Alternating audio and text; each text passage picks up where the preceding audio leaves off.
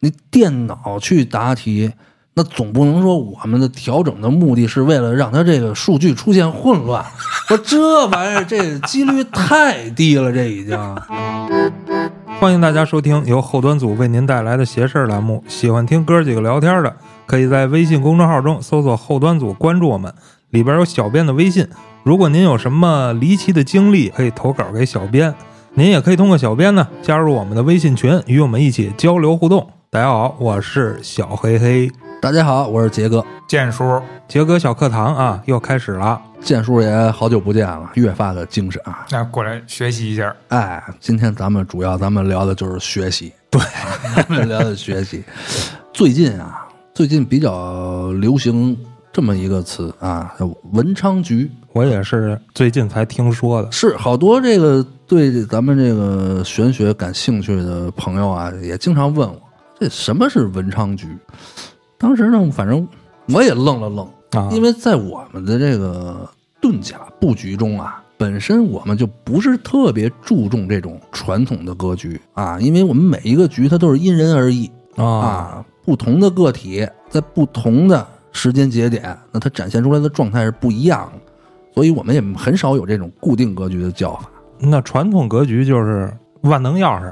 哎，对，啊，整出来你谁用都一样啊。当然，咱们不能说它没有用啊，它也有一定作用，但就类似于这种广撒网哦啊，追概率的这种哦，谁能捞捞上不一定。哎，它对人的都会有影响，但是呢，它不是针对你一个人的影响，嗯，未必合身儿这衣服，对吧？哎，有可能就是对于每个人的效果可能会有一些偏差。那到底什么算怎么算文昌呢？那实际上呢，就在我们这个。遁甲局中啊，我们叫华盖星，哦，天罗华盖之类的，大概意思呢，就类似于咱们老百姓所理解的这个文曲星哦，文曲星。那文昌局呢，哎，就是文曲星在比较昌盛的位置，文昌。那文曲星，咱们知道啊，过去说这文曲星就是状元，嗯，是吧？高中啊，它代表了学习力。当然，我们遁甲中也有很多其他的象意会代表学习力。啊，那今天呢，咱们就主要讲几个，就是我最近，因为确实这个文昌局比较火，最近是经常会有人来找我问问这个。虽然文昌局这说法，咱刚才说的这种固定的格局，我也不是说不擅长，我觉得没什么大用啊。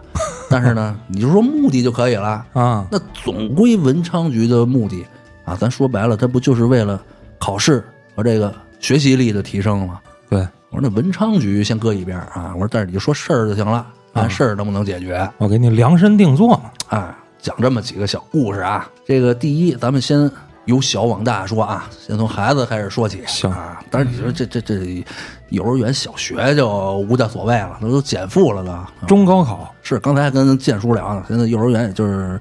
跳跳绳之类的，对，算算我这个能不能过我这个一一百多个是吧？一分钟是这个跳绳这就不用摆文昌局了啊，您就跟家就摇去就完了，是吧？跟家摇还行。说离咱们比较近的一个啊，其实因为现在小升初其实也不存在啊，基本都是直升，哎，就近直升之类的啊。也就是说，现在咱们的孩子二代目里面，那第一个重大的考试就是中考。而且呢，我了解了一下，其实现在的中考啊，甚至说比这个高考还卷。那不现在讲究这个分流嘛？嗯，也就是说，你得先考上高中，你才有机会要不就高考，要不就工人了，是吧？说分流的比例还不低呢。我们当年就是被分流的，你这就不叫分流了，你这不是拉了下来的那拉了的。当年也没人分咱们，好像都是自愿的。是因为。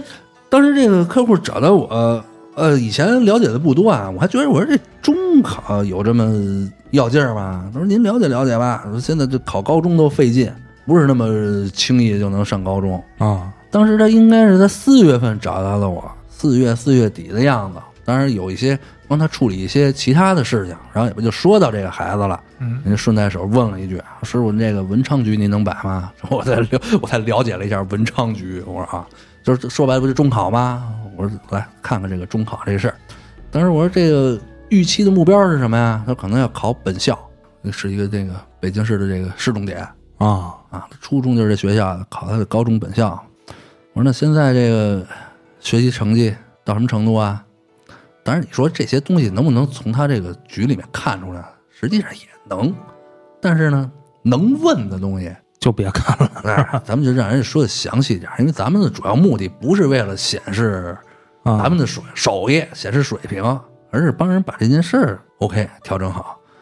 说当时这孩子可能是具体不太清楚，他是是是一模呀，还是说平时的成绩啊？反正就是差个百十分左右啊。这不少嗨，其实这个你听着百十分挺多，但是作为中考来说，可能这个分数还在可操作的范围内啊。最后这两三个月突击突击还是有机会的。啊但是他当时这孩子是一什么情况呢？这孩子已经有一个月没有去学校了，啊因为正赶上这个特殊时期哦，这哦孩子可能二阳了哦，啊，二阳跟家休息。然后呢，当然你说二阳他也不可能在家歇那么长时间啊。后来因为当时看了看这孩子的情绪啊，整体的能量有点低，还和情感有关。我说这个早恋除了二阳，是不是这搞对象呢？说是是跟这有关系，但但不是搞对象，孩子分手了。哦嗯，给跟这女朋友吹了，说挺伤心的，加上正这二阳，说这情绪比较低落啊，跟家这待着呢。我说那这首先咱第一点啊，想给他找一对象那恐怕和这个中考就没多大关系了。这个，我说那第一点，你要咱们想把这中考这件事搞定，那首先来说，他肯定得让他调整状态，回到学校去上学去。对你就指望这儿躺平了，什么都不干了，那这一百分他也不能从天上掉下来。我说调整调整呢，先让他回到学校啊，回到学校。我说从当时是四月份嘛，两个多月的时间，时间上也差不多。因为这个咱们所做的所有调整对人产生影响，它是有一个时间段的，就是让这个阵摆完以后，让这子弹飞一会儿。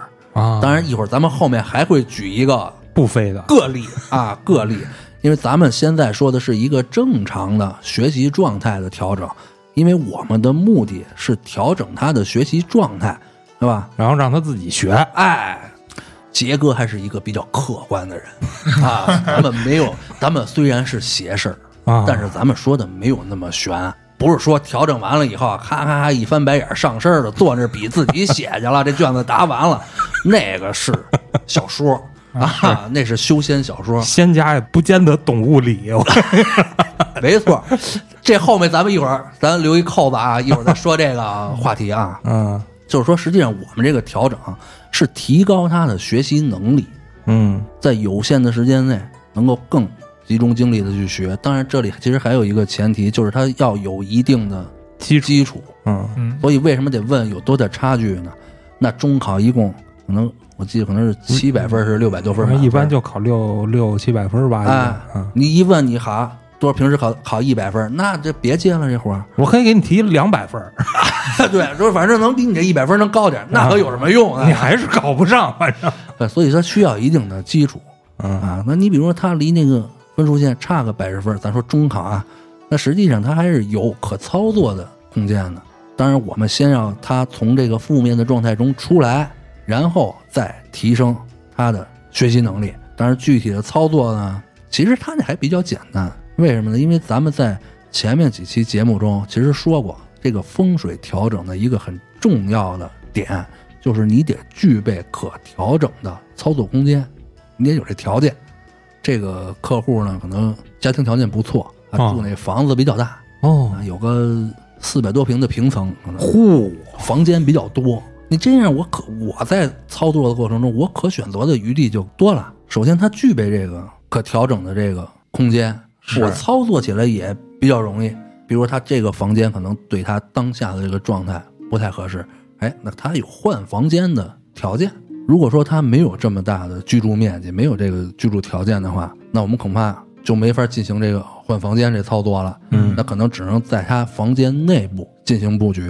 可是这时候其实就会出现很多细节的偏差。那你比如说他房间很小，是吧？几平米一房间，那里面东西搁的很多，那可能我们的摆放的阵物也好啊，布局上的调整也好啊，它会受到很多干扰。嗯嗯因为在有限的空间内，影响能量场、影响运势的东西太多了，是吧？受干扰的可能性也就大啊。当然了，你房间越大越空旷，人家的房间本身就没有那么强的功能性，人家不用在这个卧室里面还得建个小库房，建个书房，嗯是吧？当然，除了调整房间以外，对于他当时的这个，就是说失恋这件事儿啊，或者说他这个情绪、心态的这件事儿，还有一些其他的调整，包括他的家庭关系啊、父母的位置、父母的行为，其实也会有一些限制。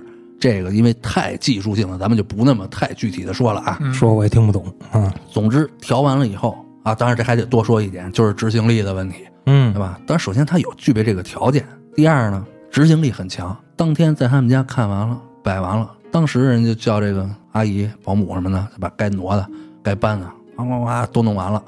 大概过了有中考完了第两三天，其实我还想着这事儿呢。那大客户你得想着啊，第一是大客户，第二呢，原来就是调整这个中考这种情况啊，嗯还真少。高考倒是接触过一些，因为原来没觉得说中考这个卷的这么厉害啊，可能这为数不多的调过这么几个中考，年龄偏小的这样。中考完了以后，还没等我问呢，我开始是想问来了，我说我说再等等，别那个什么，看人家有好消息，人就传过来了。大师得沉得住气，沉住哎气，沉住气。哎，正说着这个微信过来了，嗯出来请您吃顿饭吧，说这个事儿解决了。哎，不是解原话怎么说呀？啊，说这个考完了还不错。就吃顿饭呢。呃，人家挂资已经付了，这是额外的表示的感谢啊。我说挺好，我说来来出来聊聊，见见。我说怎么样，考的？说还超出两分嗨，还超出两分儿 超两分儿啊就。够使啊！嗯他差一百多，差百十分呢。嗯超出两分儿，因为他当时上的这个，他是本部和国际部两个分都够了，哦哎，上这个本部也可以，上这个国际部说将来准备出去留学也可以。他就是借着吃饭这事儿呢，又问了问这个国际部这个面试这事儿啊，当时看的是有一个上人见喜的这么一项，这孩子这个上人见喜，那也就是在面试的过程中会比较顺利。哎，老师还挺喜欢，问我那到底是去这个国际部面试啊，还是就上这个本部啊？我说当这我就没有什么建议的意义了，嗯这是一个价值判断，对吧？那每个人的选择的方式不一样，我是告诉你，你要是去国际部面试，肯定也没问题。哦，到最后应该还是上的这个本部没有，他还没上本部，啊他确实是去的这个国际部，哦，因为他可能有这个出国的这个计划。人家有这条件。对，这个就是还就是今年调的这么一个呃中考的这么一个。当然，这个咱们刚才说了，其实这个调整呢，主要还是在于提高他的学习能力嗯，啊。严格说，这个不算太邪，只能说效果还不错。这就挺好啊，我觉我得。我觉着啊，就是它之所以它效果好的原因啊，还是人有那个条件调整的到位，对，嗯对吧？他刚才说他有一定基础啊，当然实际上这个就是我们调整的其中的一个方向，就是你提高他的学习力，靠他自己去考去，能更好的学习，更好的复习，对吧？在短期内集中精力，学习力到一个顶峰，以最好的状态参加考试啊，但是前提还是他有这个基础。而且还得有一定的周期。对，嗯它需要一定的时间，对吧？因为你学习力的提升到你成绩的提升，这个转化过程它是需要一定时间的。换句话说，比较形象的来说呢，这属于一个比较治本的一种嗯，调整的方式。病根儿。下面咱们讲讲这治标的啊，嗯但是呢，咱们先声明啊，尽量啊，如果啊各位的孩子或者各位有什么这个考试的这种计划的话啊，嗯咱们尽量还是能治本，咱就别走这个治标的这个方式啊。你说这个效果结果可能是一样的，但毕竟呢，咱们是一个正能量的节目，是吧？老话说了，那学到肚子里是你自己的呀，多学学还是没坏处啊。啊，少听那临时抱佛脚那歌啊，对对对然后咱们讲讲这个临时抱佛脚的这个案例啊，这个真的是太临时了。啊，六七月份吧，嗯有一天晚上，一个朋友给我打电话，晚上得六点多钟，快七点钟了，说杰哥，我这忙嘛，说有一事儿问问你。我说什么事儿啊？我想着这点儿一般问我，肯定也就是往后预约个时间啊。我还以为吃了嘛。啊，对，要不对，吃了嘛，对吧？叫我出去撸撸串儿去。嗯然后问我说：“那个，这这有有有有这么一事儿，有一朋友想找您问点事儿。嗯我还说我说着急吗？不着急，跟加一个这助理的微信约个时间什么的。他说不是不是，这这个他明天考试啊。我说明天考试，明天考试，今儿找我干嘛呀？我当时还没太反应过来呢。说明天考试怎么考吧？说不是说想让您给看看。我说这什么什么意思呢？这是说他没复习，就没没看书啊。自己脑给过一下，明天我监考哪门啊？我说那这那明天考试就明儿明儿明儿再找我得了。今儿问我早点吧，这事儿。明儿我给他送考场去。这当然也开玩笑跟他说啊，我说这这考什么呀？说是一个这个就类似于这干部遴选似的啊，就是企业的吧哎，企业的这么一个考试。我说啊，我说那你你不是这个办公室主任吗？这我这朋友，我说这玩意儿找我就找你就完了，嗯，是吧？你办公室主任你给运作运作吧，你找我有什么用啊？这个明天考了，这这一道题没看呢。他说不成，这这这运作不了，说现在都严格了。都哦，委托的这个第三方公司，就谁都不认识，你没法找。我说那这考什么内容啊？你知道吗？我说就这个跟考公务员那似的。我说那这这也不行啊，这个。我说我给你来个移形换影啊，我替他考去。我我也不会啊，这个。那前提是我得会呀、这个就跟咱刚才说那似的。你这请仙儿过来，仙儿都不会物理，没法给你答呀、这个。当然这这跟他开玩笑，不不不不会移形换影。我说那这，哎呀，我说第一啊，我先跟你说，我说从我们这个专业角度来说啊，在术数这个领域，哪怕说街头算命了，嗯，咱把骗术都算上，我说都没有人接这种活儿。您明天就考了，今儿晚上找我来了，我就是想骗你，把这钱收完了，我跑都跑不了，明儿就出成绩了，办公室也得搬一阵儿明儿就知道过没过了。啊。我说这一般谁接这活儿？这太立竿见影了。我说那你不成，你这个翻倍 我还用了个英文。我说那你这什么得 double double，没问题，你说怎么都行。我说那先叫他过来吧，啊，看了看，看了看。哎，我说这还有一个问题，我现在这个布局天儿都黑了，啊，我说现在需要你找的这些东西，你能找着吗？没问题，您说吧。如果有那个实在找不着，您告诉我有没有什么替代？嗯我看了看，其实他这倒还是简单。哎，我说你先去你们家哪个方位找这么一个小物件，一个金属的挂坠儿啊。我说这应该在你们家那那那个方位搁着呢。我说你把这东西找到以后，明天穿一条蓝色的西裤。但是我说这个东西，其实他那局还我还印象还挺深。那局那位置啊，这东西还不太好挂。啊，我说你这个东西挂正中间儿，在坎位。就是裤裆那儿，哎，老黑行啊，最近学的可以啊。没怎么去对对对对，坎位，啊，坎位下盘正中。这东西你说挂这个拉链儿上吧，这滴溜嘟噜的；那挂里边儿还鼓鼓囊囊，挂里边儿吧，也容易硌着。哦你得看那挂件儿具体多大。是因为当时只知道是一个小的一个金属挂件儿，但是你说多大算小呢？那你比如说这这个手指这么长的这个，其实这就算小了。但你说这玩意儿挂那儿，反正也滴楞当楞儿。比起考试，怎么都无所谓了。对他原话就这么说，对对对，没事儿。这个你说怎么挂？我今儿晚上里边缝一兜，我说这么着，我说我给你想想啊，我说我因为我这平时很少穿这个正装，我说那你呀、来条皮带，挂这个皮带扣，嗯也不怎么掖一下，反正你就是自己觉着不太别扭就行。布置好了，可能家里还有一个方位怎么调一下，我忘了放了个什么东西，因为我光记着这个这裤裆这位置 啊。这两点调整完了，第二天考去了。当然，咱们刚才说的是可能没有人愿意接这活儿啊，但是其实真正干这种活儿倒没什么心理压力。啊，不成就不成呗。这个不成呢，多少呢也说得过去。您这时间太短了，这也嗯去了，可能过了那么两天三天，我就问了一下这个介绍人，这办公室主任，我说这兄弟这考试怎么样？抄上了吗？抽着了？咔咔咔一拍一行大叹号，我操！你这调半天你就让他抄去啊？我给回一行大叹号，那不废话吗？这不，他一道题没看吗？那不抄怎么办呀？那个，嗯但是咱们不不鼓励这个作弊啊。我说你问问问问他，问问他这个怎么样？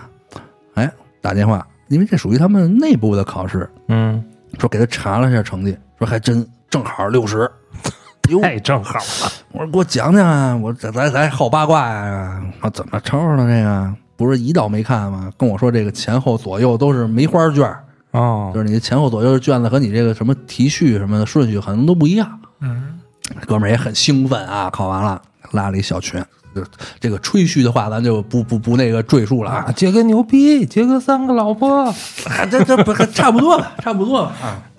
说这个，说我考试之前就知道这个安排这考场座次什么的，说看前面这人好像有点眼熟嗯啊，一来二去打听着要人电话，跟人商量商量。说人说那这卷子不一样，这个说想着哎，说那个不成就自己那个具体看看内容和我这顺序有什么不一样，自己再调整调整。哎，结果这卷子发下来以后，不知道是人家操作的问题，还是咱们确实跟咱们这个调整有很大关系。别别别，这天就得说，这就是咱们调整的原因、啊。行行了，贴贴贴贴近他前面这卷子还就跟他这卷子正好一样。啊啊，就本来应该是梅花卷儿，对，因为他跟我说的是前后左右都不一样嘛。嗯结果他前面那个和他都是 A 卷，哎，抄了一部分，抄了一部分呢，因为他不是正好六十嘛，嗯光抄这个可能还不够，差点儿中途呢出去上了趟厕所，看碰碰有什么机缘。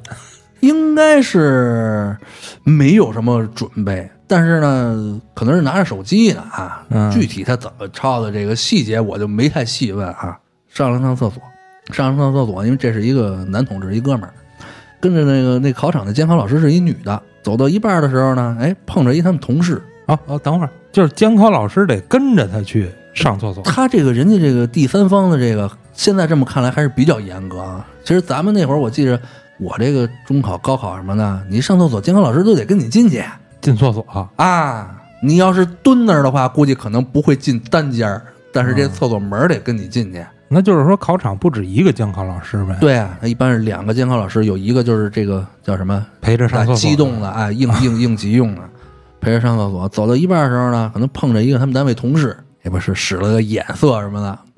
这单位同事就跟这监考老师说：“你看你这也不方便进去，我我我我带着去吧。嗯，”这么着进去了，都单位同事嘛，人肯定也就放他一马。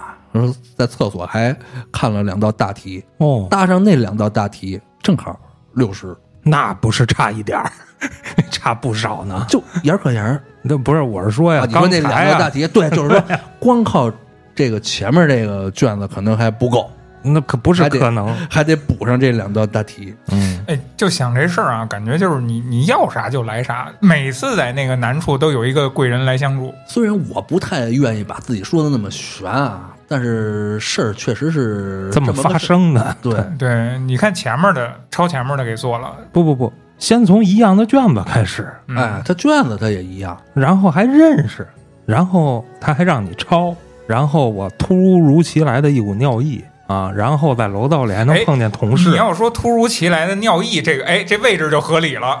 哎，挂这坠儿挂的，建叔这个敏锐啊，我还自己平时总结这些案例什么，我还真没往这儿上应。这回头我让徒弟记上点儿，挂完这个来的尿意，哎，你就想这事儿，他那链儿挂那儿，他就不停的晃，就不停的摩擦，你知道吧？哎，有一定道理。行了吧，咱挂的正好还是金属链，这什么道理啊？金生水啊。哦，咱们言归正传啊，再稍微咱们往这个正经这儿往回拉一拉啊。行，就是说他这件事儿，其实他让我看之前啊，不不是，就是他在考试之前，我看他这个局的时候啊，其实就知道他这次可以过。哦，当然也并不是说那人，那你还让人这个金生水，那不是没用那吧？那那也有用。那你没这个东西，那没准就不是靠上厕所过了，你知道吧？就得换一方法了，没准就比这更痛苦一点。哎，实际上也就是说，其实摆这个阵不是为了说为了摆阵而摆阵，确实有一定用。不但，是为了 double 而摆阵。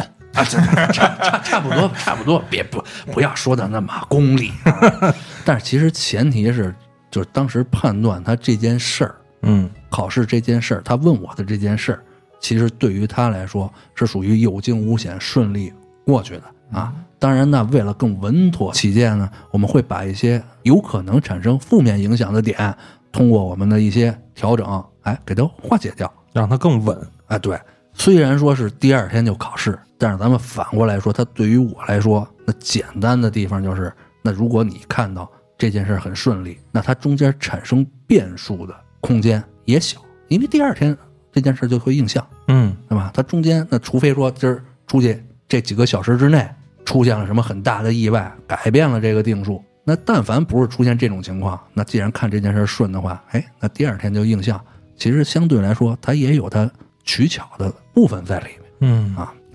还遇到过一个呢，就和它这就正相反，嗯它中间的映像的周期比较长，也就是说，在这么长的周期中，它产生变数的概率会更高。说那说刚才那个中考那个那个周期虽然也长，但是咱们说了，它的调整方向是不一样。那个本身就是循序渐进、缓慢的提升他的学习能力，然后一步一步起效，最终达到一个好的结果。但现在说的这两个呢，它不具备提升学习能力的条件啊。这个是很快，就只有几个小时，他即便他是想学，他时间上也来不及。那现在说的这个周期比较长，这个虽然周期长啊，但是这朋友是属于看着卷子就困，看着卷子就困。他这个考试分为两个部分，一个是实际操作，一个是这个理论的答题。那实际操作这个部分呢，他倒不是特别担心，为什么呢？这个朋友参加了这项考试已经六七年，考了六七回了，那还不会呢？考了六七回，就都一样的是吗？不不一样，他每年的题不一样啊，哦但是嗯可能人家这个知这叫什么知识点、题库什么的会有点变化。我明白，就是啊比如说他在某个岗位上，就跟以前我们在地铁似的，他这个岗位每年都要考试，你才能把这证续下去呃，他这不是，啊。他这就是简单说，他就类似属于国考，资格性考试，对啊资格性考试那为啥要考七回啊？考不过呀。呀哦哦，七回都没过呀！七回还不是七年，啊，中间疫情还停了两年，反正大概得考了十年吧。嚯，这回是考试之前就问我还考不？你要说有必要，我就报名去。报名去，我这也已经很消极了。这我这也学学。你要说连报名的必要都没有，咱咱别费这劲了，就我就不买题了，我省点省点银子吧。因为他得买那个真题什么的，其实也得花点报那个就是培训班什么的。还得跟你消费呢，这我一看，我说这个，因为第一时间比较长，啊，我说第二，我说至于买不买题的，我说反正看你这个学习能力，我可能是没有什么办法。对，反正也都是助我眠用我说，但是呢，你这个这疫情也闲了两年了，这考试对他呢，这个资格对他其实还是挺有用的。这还有多长时间考试？呃，离那个他先考的实操，离实操实际操作的考试比较近，可能有一个月。但是离他那个就理论课的那考试，他是在实操以后的小两个月才考那个理论课。我说你还是先报个名吧，报名花不了多少钱。嗯我说我尽量试试。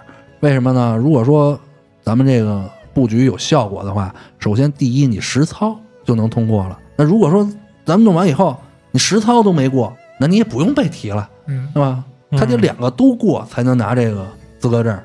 他说行，他说正好今年改革，说这个实操和这个理论这个啊成绩可以保留啊。你比如你今年这个实操过了，理论没过，明年你就不用考这个实操了，只考理论就行了，就类似于那个跟那个法考那个性质似的。嗯，报完名了，报完名了呢，我说这实操白白，他说实操这个我能过。啊，我说那这不挺有把握的吗？和你说的不像，不是，这头七年实操都花钱过，我这实操还能花钱过，这 专门有有有有干这个，因为实操它有是这个人人的监考的这种，可能有有一些这个操作空间。他说，但是就是说，听说今年这个实操这个考点儿换了，嗯换了，可能说还是先摆摆吧，摆了摆，哎，换到这个新考点以后，这实操成绩倒很快，哎，还挺高兴的，过了，实操过了。我说那行啊，那准备那什么嘛，说明咱们这个至少这个这件事儿成功了一半，有机会可以有继续调整的必要了，是吧？但是我听他的意思就是，这实操过了就挺满意的，说今年这个事儿多，啊说，不成就留着这实操这成绩，明年再考。我说别了，我说你这都十年了，我说再说你这，我这已经给你开了一头了，你这明年再找我，好，我这一个活儿他妈持续一年，我得封盘啊，我哦，我这不能这这一直给你想着这事儿啊。我说你跟咱咱咱们那什么吧，趁热打铁吧。我说我没别的要求，我说因为这都关系不错的朋友，我不跟你说那么悬。我说我调整完了以后，尽量的不指望你去背这知识点去，咱能刷刷题。哦，你看这题弄一眼熟，对吧？可能记不住知识点，但一看这题，哎，做过，能他妈增加点蒙对的几率吧？啊，我说这么着，我说你这个第一，这个考试级别比较高；第二，你这这么多年了，我说我就督促你，哎，每天能刷一套卷子啊。当时可能还有一个多月，我说这一个多月呢，哎，刷三四十道题，三四十套这个真题，啊，哎，我说再加上咱们这个调整，应该就差不多了。然后呢，我有一个这个小的这个学员群，就是可能有一些朋友、客户什么的，晚上有时候听听我讲课什么的。是是是，这个朋友呢也在这群里。后来我就发现，因为我这讲课时间比较晚，对我每天晚上七八点钟，有时候呢我这话又密，就一上头，有时候一讲能讲到十一二点去。后来我就发现，这怎么天天他在这群里听啊？后来我就讲着讲着，我问哎，我说嗯在呢吗？在呢，在呢，听着呢，听着呢。别听了，这刷题去，你老听我讲这干嘛呀？我就想听听我能不能过。当时因为我们这群里人都知道他考试这事儿，啊也知道他这个实操已经过了。其实大家也都挺期望的看这结果的，因为这个难度确实大，都知道他不是那学习的人，你知道吗？我说你去赶紧刷题去吧，你就别听我这个了。这旁边这帮人就起哄啊，嗯，说那师傅说了，让你别别别听这遁甲了，你赶紧刷题去。他说不是不是，我给你解释一下。他说其实你你说什么我也没听太清楚。我说那你这好，你也不刷题，我这讲的你也没记住。他说不是，他说我要把这个这个语音聊天这群我要一关，我听不见你说话，听不见大家跟这儿聊天说话，我估计我看两道题就困了。说我这听着你们说话呢，我这支棱着，反正还能看个多看两道。哦，不是，我说那这个还有不到一个月了，咱们计划这三十套真题，你刷多少套了？我说你这刷刷刷过两套，这已经过了，就原计划。他当时我感觉应该已经得刷个十几二十套了啊。啊，我说行，两套也算刷完了，对吧？也算刷过两套。我说这怎怎怎么样啊？三百分满分，他应该是及格分就是一百八。我说这这两套多少分啊？两套啊有个一百二十三呢。那还行吧。我说那这一百二三，那那那六十分怎么办啊？因为他自己刷题，他还不是特别严格，按照人家这个考试时间，人家考试时间好比说仨小时做这三百道题，您这刷六个小时做这三百道题，那才一百二十三，人说这六十分我要知道怎么办？我找你干嘛呀？不是没有，这个该怎么说怎么说。这朋友确实是关系不错，挺向着我的。哦，说师傅你别着急，我这个实操过了，我已经很高兴了。说这个就看运气了。我说这别，那我这费半天劲，你别看运气啊。真是好同志。我说，我我说你这这这还还得努努力努努力。我说这他妈一世英名，这招牌别砸你身上。啊这个说这么着吧，说估计啊，靠这个刷题这事儿啊，可能有点悬了。说这么着，说最后我临考试前那么一礼拜，最后你再帮我摆摆调整调整，你就最后你就告诉我穿什么衣服去，一切咱们就靠神迹了。哦，哎呀，后来我这一想，也好像也没有什么别的辙了，这玩意儿我天天盯着他做题，这也不是事儿。这个，我说行吧，到最后那么一礼拜，最后还不是一礼拜，其实是最后那么两三天。我说这么着，我说我最近这几天啊比较忙，我说你呀、提前先准备好，因为这为什么我就没当时这两三天的这时间给他进行布局啊？因为我一看这他自己都没有信心了，其实就和刚才上面那案例一样，我就想着。最后考试前一天，啪把局部好调整完了以后，让他没有产生变数的空间啊。第二天考试头天给他调整一下就得了。他这我一看都没什么信心，其实当时弄得我这也挺那个尴尬的。你说这个实操过了，这个摆弄半天，最后没过。最主要是什么呀？我那群里那些学员都知道这事儿，大家都盯着看呢。得了，拜拜吧，告诉他穿什么衣服。什么方位，甚至那天吃什么早点啊？几点出门？几点是他是开车过去那天，还说了一声，反正非常具体了，已经就是一般的，说实话，一般的布局就不用精细到这个程度，因为有时候你其实只要抓住那么一两个关键点就没问题，就可以产生效果。那天实在是，我一看他这么没信心，我多少我也也不能说含糊，我就想，哎，尽其所能吧，我操，嗯事无巨细的一通布置，去了，去了呢。然后那天白天我可能还有点事儿，没有第一时间问他。等到晚上五六点钟的时候，我在那个微信上问他怎么样啊？哎，没回，一会儿给我打过电话了，说这我得跟你说说这事儿，不能微信说，这还是啊这个打电话跟你说吧，因为这个考试级别比较高哦，啊，多少也不太愿意有这个文字性的东西放着。我说你说说，他说你给我判断判断，这是不是咱们这调整到头了？也就是这样啊。我说你这这这这到底什么意思？他妈赶紧说。他说我可能真的遇到神迹了。我说你这能遇到什么神迹？这刷题就那睡觉是吧？再说刚考完也没有不像那个内部考试的很快知道成绩，嗯，这个出成绩可能还得过个十天半个月啊。那他就确定能过。我说你跟我说，说我这个一进考场吧，我看着你现在他说他说现在你问我考试出来跟人对题什么的，他说我脑子都懵了，我都记不住什么题是什么题。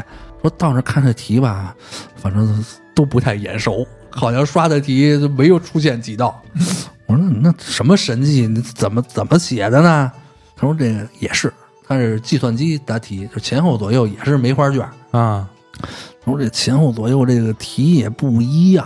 说呢，我就看前面这人那个这个题的顺序都不一样。他说我开始我就看看，比如说看他这道题是怎么答的，然后到我这儿可能他题可能差不多，但是顺序不一样，变了顺序后我再答。说反正挺慢的。说考完第一科就感觉不行，嗯，够呛，这这要废了。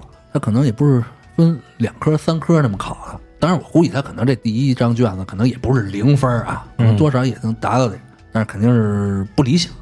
答完第一科以后，结果他右手边是一个应届毕业生，就是学他考试的这个专业。哎，也不跟人聊了几句，啊，那小男孩就跟他说：“说你别抄前面这大姐，这这不行。”哦，说他答的不行，说你抄你斜角那大哥的，说他这个理论知识强。不是他怎么知道的呀？是啊这姐们儿就说哦，说后来想想说这小孩可能是就是第一科的时候就很快就答完了，啊，答完了，但是没有到这个交卷这时间，他没事坐着，可能这俩寻摸着看这个姐们儿抄前面的。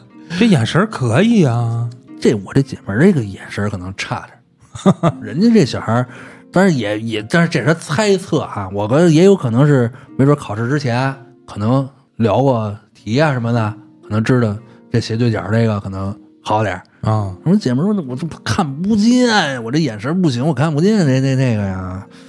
哎呀，说那说这么着，说一会儿那个下一科的时候，说我尽量快点儿，我答完以后要有机会我给你看看。哦，结果下一科的时候呢，因为他都是计算机答题，嗯，这考场这前面这个不知道是网络原因还是这个这个本身这个机器就慢啊，老卡。这一卡呢，人家这就老举手，你得给处理人这个硬件问题去，哦，他就有机会了。老空出时间来，中间碎片化时间挺多。说这旁边这小男孩虽然题不一样，他没法抄他了，但是都也没用抄。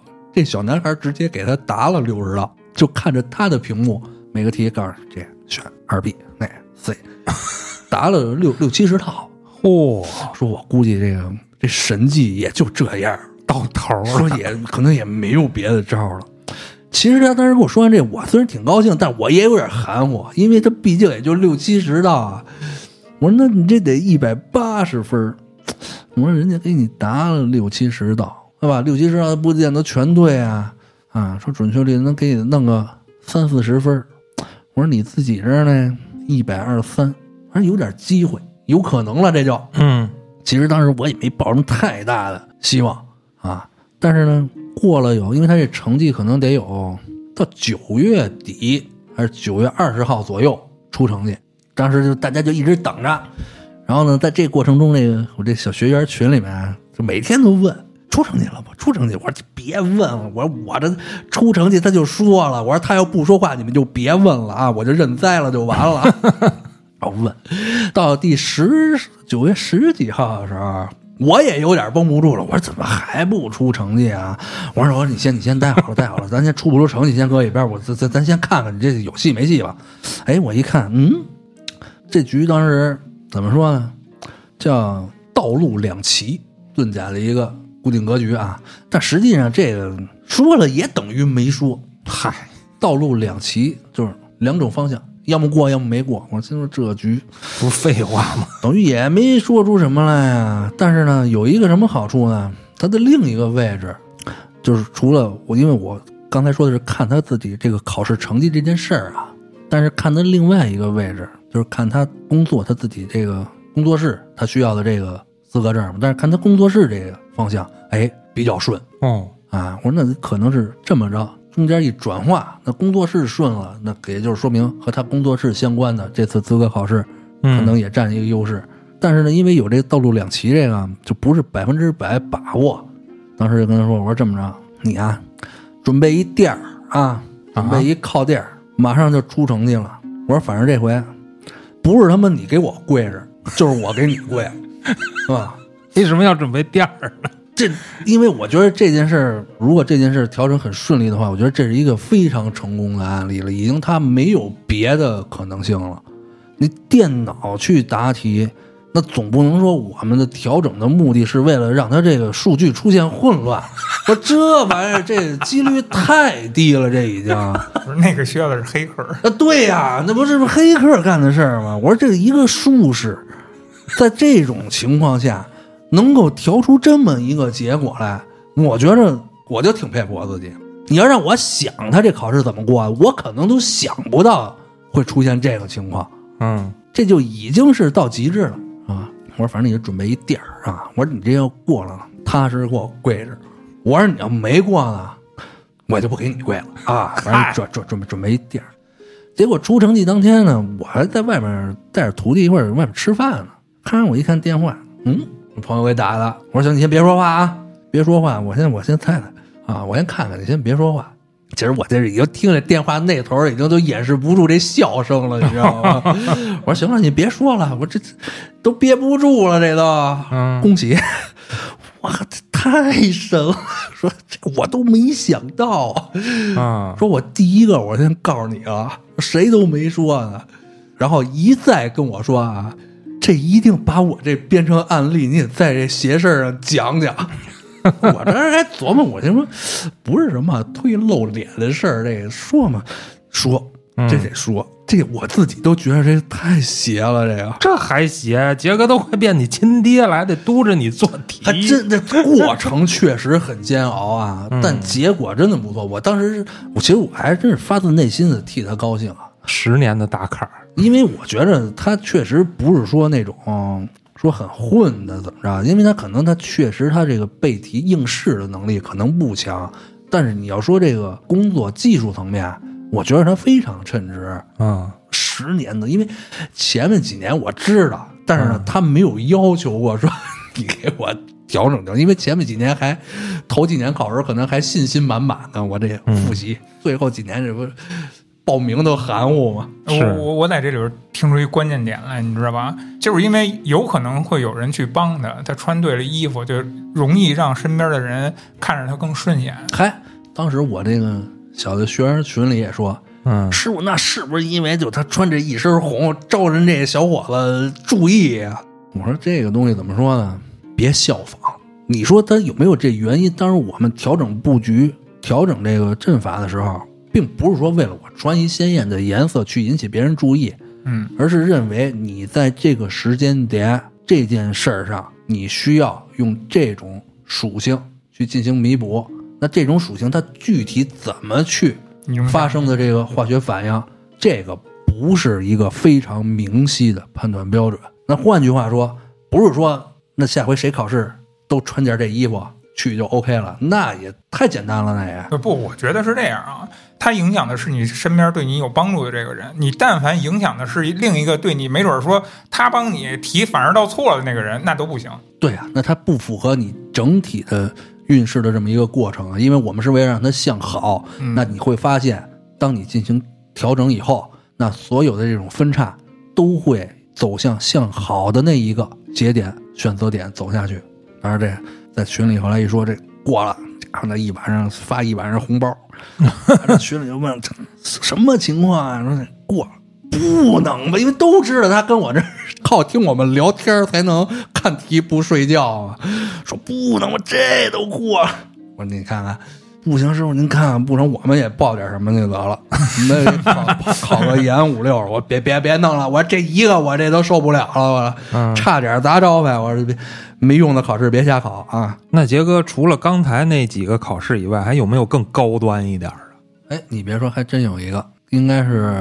经我手调整的一个比较高的学历的了，多高？呃，这孩子这事儿呢是，其实他当时没想说读博士这件事儿。嚯！他当时是问我，因为在疫情期间，他本职的这个工作项目啊受到很大影响。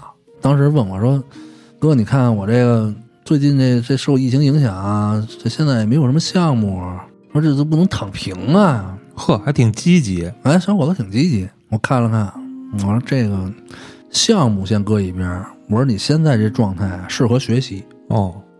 他说我倒是头两年想着去读个博士来的，说但是一直也没成型。一是工作比较忙，二是我这这这这学习能力反正也差点，读博有点费劲。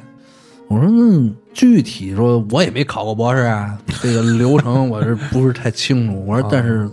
从这个局中看，你今年就适合运作读博这件事儿。赌博，对，赌博，赌赌博，赌博，考博。啊，我说，但是呢，这个可能不一定完全是考试吧。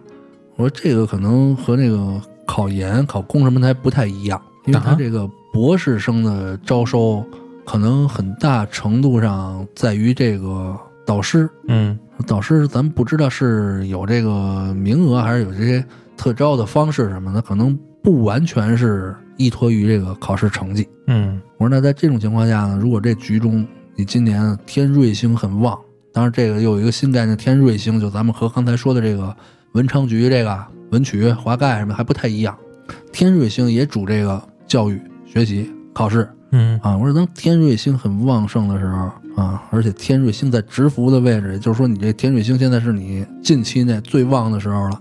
那正好你现在又没有什么这个项目啊工作，那就正适合运作这个学习这件事啊。而且你又说这个考博，他说那行，那听您的运作运作，您看怎么调整，对吧？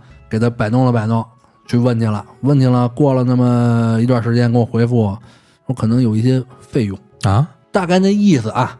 可能不管以什么名义，你是提供点这个经费啊什么的哦，研究经费什么，然后人家收你一个这个博士生啊什么的，可能是这个意思啊。哦，我多少钱啊？嗯，报价五十。呼！我说这个恐怕和我这个局中这项不太一样。嗯，我说如果你适合去运作这件事儿的话啊，当然这个五十万这个数来说啊，咱们不能说。孤立的去看它多和少，它是相对的。那你比如说你，那你对于那些高端人群，那人家都以小目标计算，那这五十 可能就没什么事。是。那对于你咱们这种像我说的这孩子这种，还属于打拼阶段，那这对于他来说是一个大数。那大数在他的局中就应该有显现哦啊，比如说破财之类的。但是如果没有破财这项，也就是说这五十万是不应该花的。我说那不对，不能应这件事不是这个。我说你再等。又给他断了一个硬期啊！这是跟大家解释一下，这硬期是什么意思啊？就是说这件事儿有变化，大概需要多长时间啊？哎，老黑这学的可以，没没没，解释一下。老黑也在群里吧？嗯，对。呃，老黑和我这个这个流派有一点差别啊，但是老黑属于自学啊，也也也，但是也跟着我们这听啊，还是学习能力强。嗯，嗨，老黑这。天瑞星啊，正落天瑞星，至少看书不睡觉。对对对对。然后后来他这事儿还有一小变化，说这个指标还比较紧张，说五十可能都不行了，说又涨了。我说那更甭去了。我说你踏实等到这我跟你说的这个时间，到这个应期你再去问，因为他中间可能有一个他的这个研究生的导师，嗯，可能是个介绍人。我这要不就咱们就多说两句啊，就到这个层面啊。反正，咱们也不是吐槽啊，其实多少我感觉有点这个学阀的这个性质。哦，这怎么这个学术上面，因为我原来接触的不多，怎么这？我一听这还有学术前科，哦，倒腾这个指标了。我说那这不成，别别别别别别别别理他。我说你等到我这个跟你说的这个应期，大概在什么方位啊？几个点？哪个时间？穿什么？你再去打电话问。结果到那个应期去问，哎说行，哥服了。啊，说这儿有一不要钱的。我说这就不应该要钱，他妈不要钱，不要钱就对了，不要钱。啊，说但是那有一个条件，我说什么条件？我就说你一小伙子，这能能能图你什么呀？这个，我不是说他说想收一个，说这个老师想收一个这个关门弟子，马上就快退休了，最后还有那么再收那么一个学生，说但是就想呢给提供个科研项目。哦，我说那你这好弄吗？好弄啊，没别我我就干这个的呀，哦都是项目啊。撞枪口上说这随便给他对接一个不就完了吗？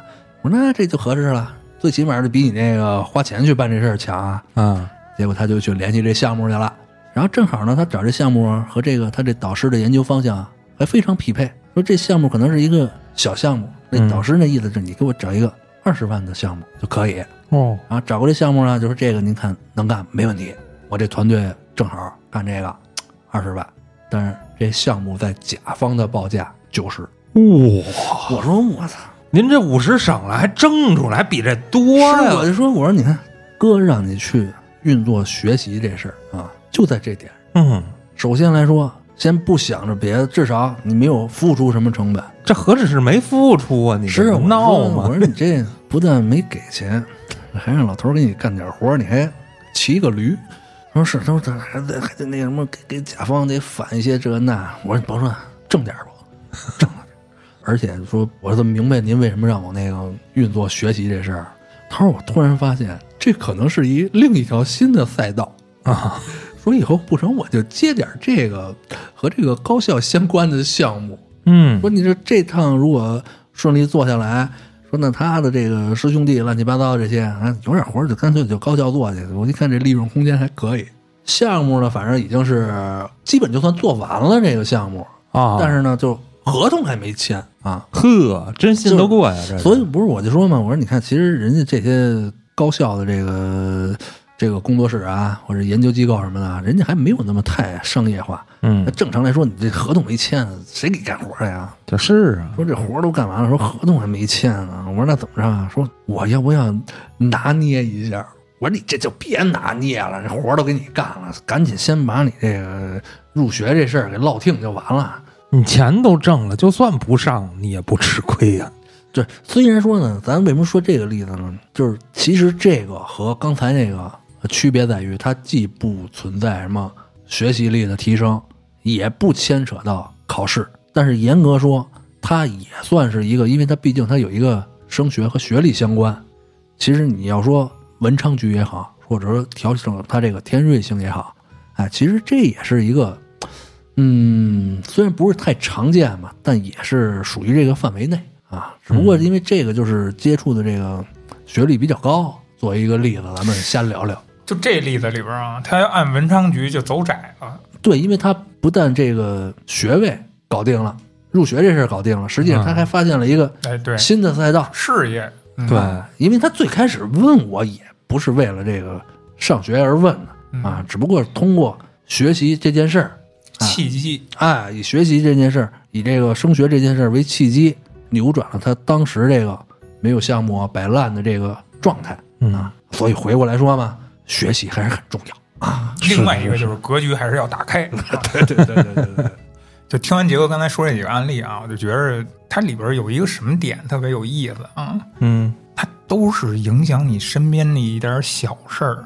真的，你身边的一点小事儿，结果能起决定性的大作用。那不就跟死神来了似的？哎有有点有点那种意思啊，这在那种连环的那种反应，嗯，真的是那样，一点点小事儿，然后起到一些助推的作用，然后最后这能量越来越大，然后就起到了关键性的作用嗯啊，这么一个过程。对，因为其实，在我们这个遁甲布局的调整中，我们有一个挺重要的一个理论，就是万物相干理论。啥意思？就是说我可能调整的是一件和这个最终目的不相干的一件事儿嗯，啊，啊就是但是它中间怎么去导致的这种咱们现在比较流行的说法，这个蝴蝶效应，量子纠缠。嗨，量子纠缠，啊，因为量子纠缠是我这儿发生变化的同时，嗯在另外一个部位同时发生变化。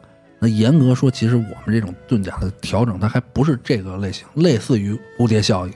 呃，嗯其其实杰哥的这个东西啊，我有一个自己的理解，你知道是什么呀？其实跟这个量子力学有点关系。那所谓有点关系，什么意思？它是有无数个选择，无数个那个空间嘛，不是说对吧？对对，但是我怎么把我想要的那个空间瞪过来呢？就是杰哥所说的这个方法，我嗯我觉得是这种感觉。咱们归根结底说，其实遁甲的调整，嗯我们给它偏理论一点讲解啊，就是说不说的那么玄的话，其实它就是给了你无数个选择点，嗯在这个无数个选择点中，我们找出一条对你自己最有利的一个方向，是吧？就和那漫威那时间线似的，哎，我可能咱们可能就是作为一个上帝视角，嗯对吧？在整个的时间线中，哎，我这儿蹬一下，那儿蹬一下，让这些有利的因素给它衔接到一起，最终得到一个趋利的结果。嗯，我明白了，选平行宇宙那对，就是你做这个选择，你不是就奔这宇宙去了吗？嗯你做那个选择奔那个宇宙去了，嗯你就一个一个选择，最后走到那个你能过的那宇宙去。对，但是咱们其实我建议大家啊，就是咱们咱们今天咱们今天说的主要还是这个文昌局或者学习力的这个调整啊，嗯，返璞归真，好好学习。好好学习。但是还有一点啊，就是咱们从那个一开始咱们解决这个问题这块儿来说，就是你得先发现问题。你像第一个那个孩子是吧？咱们能发现他是在生活那生活中的状态有问题，所以他这个东西会影响到他学习的状态啊。然后你不发现这个问题，很多家庭会有这种情况，你根本不知道孩子发生什么了。你只关心他学习呃，，对，所以你找不着问题的关键，你何谈解决呀？就在聊，确实是这样。你首先你要是对孩子多一些关注，嗯对吧？老黑说的没错，你光看这个学习成绩，又不听咱们的节目，对吧？就不知道这里还有这些内在的联系。对，就是说实话，那位父亲他带孩子来杰哥这儿聊这个事儿之前，也许他甚至很少有跟孩子能说交心的深谈过一次的机会都。